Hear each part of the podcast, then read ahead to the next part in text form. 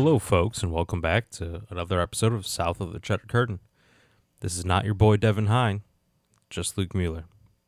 So, kind of as he explained a little bit in his episode, we were unable to make the schedules work this week between his work, my work, holiday obligations, all that kind of good stuff. Just didn't happen. So, instead of skipping another week, we thought it was best to kind of give you two mini episodes. He did one earlier in the week. Now I'm going to do mine right now. So I thought he did a really nice job breaking down a lot of, of the same things that I thought and saw while watching the game. So I'm going to try to go off the beaten path a little bit, maybe a little lighthearted approach to some things, just so you're not hearing the same thing for 20 minutes twice in a row this week. So let's get started with Devin's favorite aspect of the show. I think and I know. All right, guys. I know that I've let you down. I've let our listeners down. I talk a lot about McHenry Zone, Naperville Zone, Rockford Zone, Prophetstown Zone, Jack Heflin, RIP. But I've missed one. I've missed one. That's especially important because, well, we may be running out of them. Big Bob, McHenry Zone, Dean Lowry, Rockford Zone, both leaving, right? Unlikely to come back and be on the team next year. So where would that leave us? Previously, I've said that that would leave us without anybody from the state of Illinois. And I was wrong. I was wrong. And that was bad of me. That I, I lacked research there. And so I'm both happy and unhappy to say that we will still have one next year no matter what. In Royce Newman. So while Royce Newman is by far and away not my favorite offensive line player we have. He is from Nashville, Illinois, which means that now, begrudgingly anyways, he's one of my guys. So, shout out to Royce Newman for being from the absolute middle of nowhere in Illinois, but hey, now you're one of my guys. So, obviously, I'm hoping we retain Dean Lowry and Big Bob just so Royce Newman doesn't go into next season being my only one, or maybe we draft somebody, pick somebody up from free agency, but I know that that I failed you guys. It's kind of my shtick being the Illinois thing, being people from Illinois, and, and I failed you on that one. So I apologize. I apologize for that. Now to my I think. This is something we've talked about a fair amount recently, but I think we've basically seen the last of Darnell Savage on this football team. He barely played this last week. I think he just got a couple snaps. He's no longer the starter at nickel or safety. Been kind of worked out of the rotation. Doesn't add much value on special teams. I just I just don't know where we go with him at this point. So we picked up his fifth year option, so he's still gonna be on the team for a little bit, but maybe we cut him next year. I just I don't see his path to playing. He's gonna get paid a decent amount of money. And to do what? He can't even get on the field right now. It's not like our defense is great with nothing but pro bowlers and, and all pros at, at every single level, right? We have talented guys, but nobody that should really stand in the way of, of Savage getting playing time. So I just I don't know what to do with him anymore. But I think we've kind of seen the last of him starting at least. I think he comes into next year with a brand new role if he makes it out of training camp or preseason at all. So we'll kind of see where that goes, but just what a fall from grace Darnell Savage has had that at this point seems like the defense has completely lost faith in him and going to guys we've signed off the street before we we put him out there. So now I kind of want to move into some notes, some news that's gone on since the last time we recorded, and some of it's even new from when Devin recorded. So we cut Sammy Watkins right before that that last game, right? Against the Rams. And it kind of came as a surprise to some which is understandable. But I think it's about time. So we, we cut Sammy Watkins largely because we had to elevate Patrick Taylor. So with the way the practice squad works now is you can only elevate someone, I believe it's two or three times. I believe two times. And then send him back down. And then the third time you have to sign him for the rest of the season. And that's where we were at with Patrick Taylor. Where the next time we brought him up, he needed to have a spot on the roster for the rest of the season. So someone's got to go to make room for him, right? Now, Romeo Doubs comes back in. He comes back to play. Now you're looking a little bit better wide receiver. That's probably where you have some extra depth that you can get rid of. Cut the fat there. The fat in this case was Sammy Watkins. Now it's always kind of sad to see a, a veteran like that, especially one that's kind of on the last legs of his career, potentially get cut.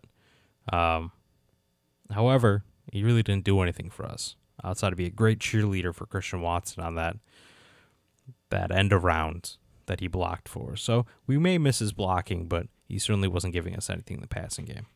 Also, the next day after we cut him, the Ravens picked him up, which is where he was a year ago, I believe.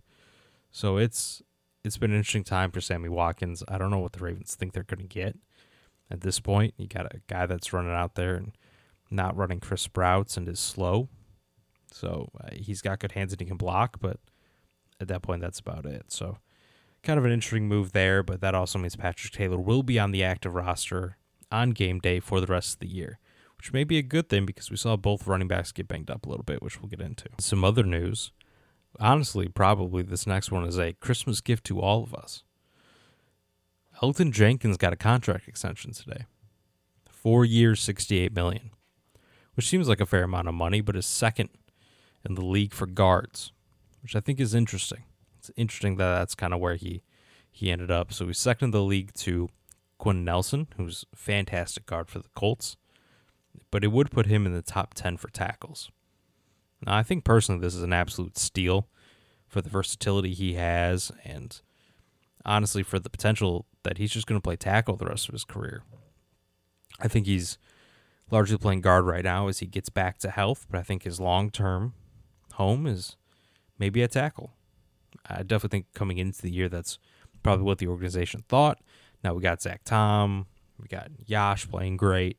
So obviously we got Bakhtiari still. So who knows where exactly that goes.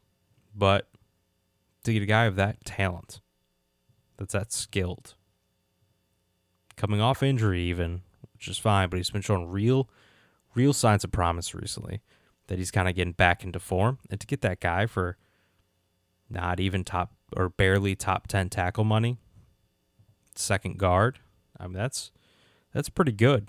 Now you may say that's a lot of money for a guard. It's about 17 million a year, but the versatility he has, I mean, this man can play center at a Pro Bowl caliber level. He can play tackle, he can play guard, he can play literally every position on the line, which is invaluable and super unique in today's day and age. So, congratulations to Jenkins for getting a, a, great contract, I think, for him coming off injury, and a great contract for the Packers going forward because it gives them a lot of flexibility. This isn't quite the contract a lot of people were afraid of him getting, right? If you went on the open market, guaranteed he gets more money than that because people see him probably as a tackle not a guard, but we gave him guard money and he was happy for that. So maybe that injury ended up kind of being a blessing in disguise for us at this point.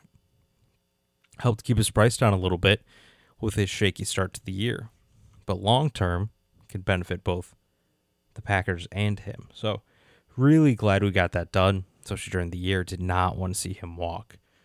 We've talked a lot recently about our offensive line depth and feeling good next year but a lot of that counted on Jenkins. We needed that man back to help solidify the line to make what happens with Bakhtiari almost a non issue. And here comes the greatest, I think, piece of news that we've gotten this week. And this isn't a piece of new news. However, I do feel it seems to have come out for some reason at this point. I saw it online in a couple places, and even my aunt Trace texted this to me, so shout out to her for that.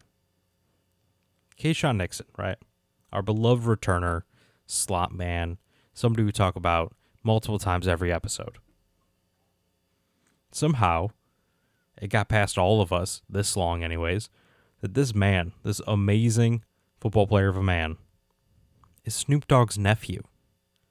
Of all people, Snoop Dogg. I mean, this this is newsworthy. I feel. How did we not know? How is this not brought up every single game he plays? Every time the man touches the ball on a return, how is Joe Buck not bringing this up? You know, this feels like a missed opportunity, honestly. This is a great fun fact, a great tidbit And the fact that he's been playing so well means that we should have heard this a million times. So I'm very glad I found out at least. Like, Nixon is Snoop Dogg's nephew. What a fun tidbit. All right, so let's talk a little bit about the offense. Honestly, the offense against the Rams is exactly what I was expecting and hoping for the entire year. And they did not exactly light the world on fire, but this was a pretty solid performance. And I think a 30 point performance, right? We ended up kneeling the ball on the one yard line to end the game. So I think it's safe to say we could have punched that one in if we really wanted to. This felt like the offense we expected all year, right? Run the ball with Jones and Dillon. Jones had 90 yards on the ground, 36 through the air, and a touchdown, right? Solid day at the office. Dillon only 36 yards on the ground, but a lot of it hard fought, third and short, fourth and short. Two touchdowns, right? Great goal line work. Another three receptions for 36, 35 yards. so I think that shows that we we got both backs involved in the passing game. Now, largely, it's still only the kind of swing pass, dump off type scenarios, which isn't exactly what we were hoping for coming into the year. But getting them both involved in the passing game, both involved in the running game, really, really impressive showing by both backs and the offensive line, I feel. And that's what we thought coming into the year that this would be, right? We thought that we'd kind of lean on the running game while the passing game kind of slowly worked the rookies in and, kind of got up to speed. That's exactly what happened this game, right? Our, our little dynamic duo of Doubs and Watson had a great game, I felt. You know, Doubs, five catches, 55 yards. Solid day right? Great to see him back. Caught every single one of his targets. Thought he showed really nice hands, which is something that we saw a lot of earlier in the season and the preseason as well. Snatching that ball away from the ball away from his body. Ran some nice routes. Those in routes, kind of whip routes. Loved that. Great separation at the top of his route. That's where he's going to make his money in this league. And Christian Watson, kind of quiet, right? Four catches, 46 yards. But this is almost the kind of game I wanted to see from him. We saw the boom, right? We saw the ceiling. We saw the potential. We saw what Christian Watson going nuclear looks like. And it's awesome. And the future is so bright for this kid. But what's the rest of the game? What what do the rest of the games look like? You know, the man's not going to have 100 yards and three touchdowns every single game. Not possible. Not sustainable. So what does every game in between those explosions look like? I think this is a pretty good pretty good case for that. I think four catches, 46 yards, still big part of the offense. Made some good catches, picked up some first downs on third and long for us. And you felt his presence. And I know that's something Devin talked a lot about and he explained it really well. Is the defense had to account for his speed. They played us so soft and I know some of that is the Rams have some guys banked up and missing, but they played so much off coverage, so soft. And man, that's because Christian Watson. They don't want to get burned deep by him. They just don't want it. And it'll be interesting going forward to kind of see how that defensive game plan works out for people. Right? Because between Doubs and and even Randall Cobb had a really nice game going over the middle you add those two pieces in, and now on that soft coverage we're going to be able to eat up. And that's kind of stuff we were not able to do earlier in the year. So, really nice to see. I think the two rookies finally get a chance to work together. I think show both of their strengths. Watson, deep threat, right? Get him on crossers, get him in space, get him the ball however you can. Doubs, though, intermediate, possession, a little bit of wiggle, great hands catcher. 10, 15 yards over the middle, guaranteed, done, easy. And I love that. I love that we have the ability to have those two diff- very different players, but they complement each other so well. So, so, so well. The future is very bright for them. This is a really nice, realistic outcome for those two, right? The Watson train had to slow down at some point and finally did, but it still showed he can be a useful player when not going absolutely off on people. I talked a little bit earlier about the fact that Patrick Taylor being up was a really good thing for this game. That's because both running backs got injured, right? Aaron Jones got injured, and and we didn't really know it necessarily. But Aaron Rodgers came out after the game and mentioned that, uh, you know, if AJ Dillon didn't get hurt, Aaron Jones was probably going to leave the game. But he was forced to stay in it. He wanted to stay in it after AJ Dillon couldn't complete it. So that just kind of shows the the toughness and character that guy has. And Patrick Taylor came in and played pretty well as well in his limited carries, but he looked decent. Which brings me to a little story I heard about Aaron Jones in this game. So once again, we're going to bring up Keisean Nixon. His mom was going to come to watch his first ever, for the first time, to the Packer game at Lambeau Field. She had great tickets on the home sideline, but it was very, very cold that night, right? As the broadcast made sure to mention many times. And apparently she has cancer, and that makes her very susceptible to the cold. So Aaron Jones, the absolute stand up man that he is, offered to put her up in a suite. So she got to watch comfort of a suite, watch her son almost take multiple kicks to the house. So it really goes to show that Aaron Jones is not just a great player, but a great person and fully deserving of the Walter Payton Man of the Year award, I think, this year. He's our nominee for the second year in a row. And if, you know, you're still looking for maybe a jersey to buy, something like that, Aaron Jones is 100% the guy, right? As good as he is on the field, he appears to be just as good off the field. I just want to bring that up because that those kind of stories you know hear on some pregame shows and stuff like that, but I don't think they get brought up enough. That's a really cool thing to do for a teammate. So shout out to Aaron Jones.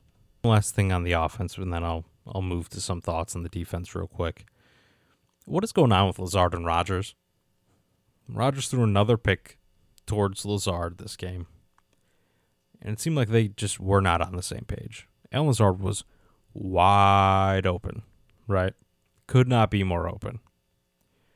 Aaron Rodgers clearly thinks he's going to keep going upfield, throws it way over his head. Lazard stops. Taylor Rapp gets the interception. Easy thrown right to him. But this is the, man, I, I want to third, fourth, fifth time where Lazard seems to kind of quit on a route where Aaron thinks he's going to keep running, which is really weird to see, given that Lazard was the only guys with any kind of real experience with Rodgers coming into the season. So just something to keep an eye on. It's weird that it's been happening so much, but I don't really know what to make of it, honestly. But hopefully they can get on the same page because I really like what I'm seeing from this receiving group as a whole. And Lazard is definitely a piece of that, and hopefully he is going forward. All right. So let's go to the defense real quick. What a game by the Quay maker. Quay Walker was all over the field.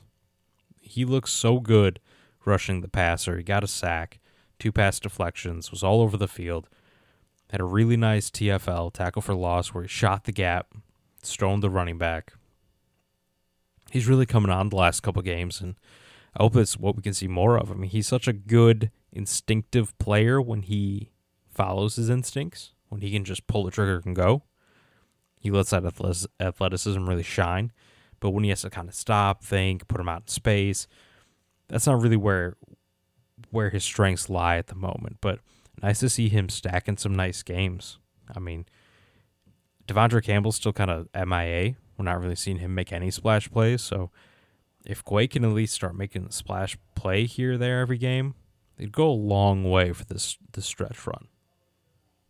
Also, shout out to Preston Smith and JJ Enagbare. Three total sacks. I thought we had really nice pressure this game. A lot of it came from those two. Preston's looked really nice. I mean, he set the edge really well for the last several weeks. That's kind of his calling card. Had a couple really nice sacks just kind of went right around the tackle. JJ looked good. I mean, he looks to be one of the better pass rushers out of this rookie class, which, given where we drafted him in the fifth round, is insane. Insane, given that the number one overall pick was an offense or an outside linebacker.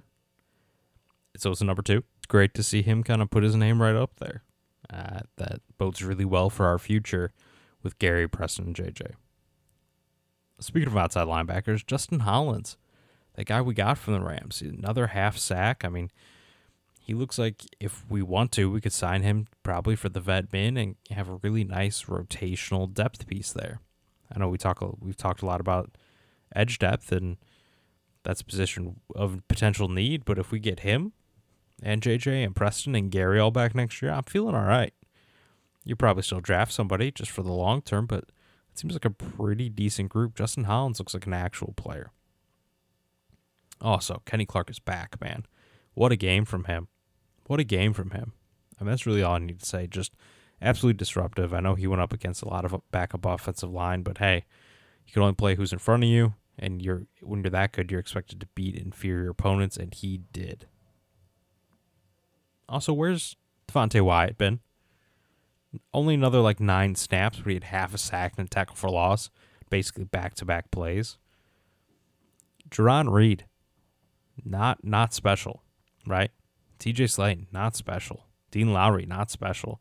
But Devonte Wyatt's been making splash plays the last couple weeks. Can we get him to 20 snaps? Can we get him to double digit snaps?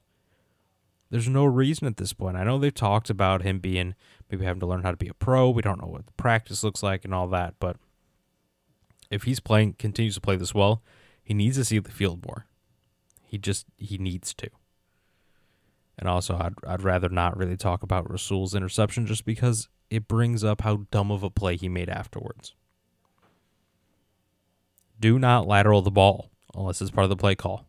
Don't do it. Just puts you in a bad position. And can you imagine if after his interception, he lateraled the football and the Rams recovered? And the Rams ended up gaining 20 yards of field position because Rasul was being an idiot man, I just I just don't get it. Don't do it, especially coming off how the Patriots lost. They lost on a stupid uh, stupid lateral. Just don't do it. So with that out of the way, little shout out to special teams. All right, like it was it was cold and windy, and the Silver Fox came through. One for one on field goals. It was a short one, I know, thirty something yards, no big deal. But hey, he made it, and he made all three extra points. That's not nothing when it is that cold and that windy. We had no botch snaps, no block punts, no terrible punts, nothing. The kicking game looked really good, and Nixon is still awesome. Snoop Dogg's nephew comes to play, man. I mean, what a returner. We talk about it every week. I'm not going to belabor the point, but where was he at the beginning of the year? And will he take one to the house? I think the answer to the latter is is definitely. He's got a couple more weeks. I think he's taken one all the way. I'd be shocked at this point. It feels like every time he gets the ball, he's going the distance. And I really, really want him to one of these times. Just brings a whole different dynamic to special teams and, and even to the offense, flipping field position like that, that we haven't had uh, basically in my lifetime. So, really nice job there. I we don't have the strongest special teams unit in the NFL. However, they're not an embarrassment anymore. That's pretty much all we need. And last but not least, let's talk about the Dolphins a little bit, shall we? Obviously, every game is, is a win now situation for us where we've been in the playoffs for a couple weeks at this point. But we may be getting some luck in Miami.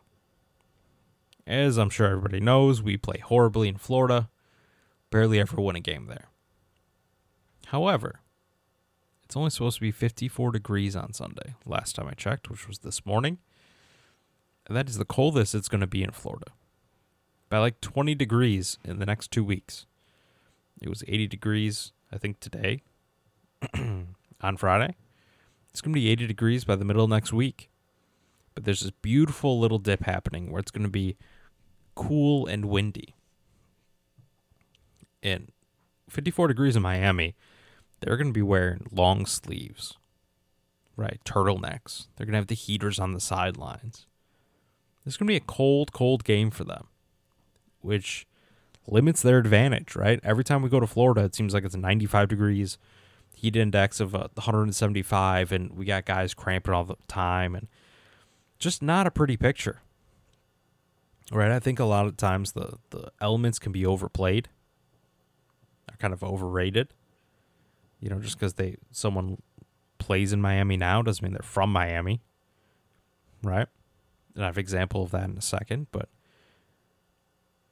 in Florida, it seems like we just we just don't show up. So it being cold in Miami on Sunday could be very very good news for us. Even the playing field a little bit there. So I'm looking forward to that. One thing that Devin mentioned about the Dolphins is they have a Madden offense, right? And he listed everybody, so I'm not going to really go through that again. But that does bring me to a thought: Is playing soft soft zone the way to go against these guys? Right? They have two speed demons on the outside, and Waddle and Hill, two of the fastest, I don't know, three, four, five wide receivers in the league. Playing off and make Tua beat you with his accuracy, that could be the game plan. And that could work, I think. Tua hasn't looked great the last couple weeks. His accuracy's been off. You know, make him beat you. And even following along with with their games from afar a little bit, it seems like, oh, not much, dink, dink, dink, dink, not much going on, not much going on. All of a sudden, 60 yard touchdown Tyreek or Waddle. If you can truly eliminate the splash plays, I'd be interested to see if Miami can, can keep running their offense, stay patient without the big plays. Or is Tua going to make a mistake? Is Tua good enough to be surgical down the field? I don't know. I imagine that's the game plan we're going to go with because Rasul on any of these people is going to be an absolute nightmare. I mean, Jaire on either one of them is better, but Rasul is, is not made for this kind of game. He does not have 4 3, 4 2 speed, never has, never will. So, it'll be interesting to see what we do, but I expect maybe some more soft zone. I mean, I don't love that in general, but I, I could easily see where the case could be made for that being the, the way to go for this.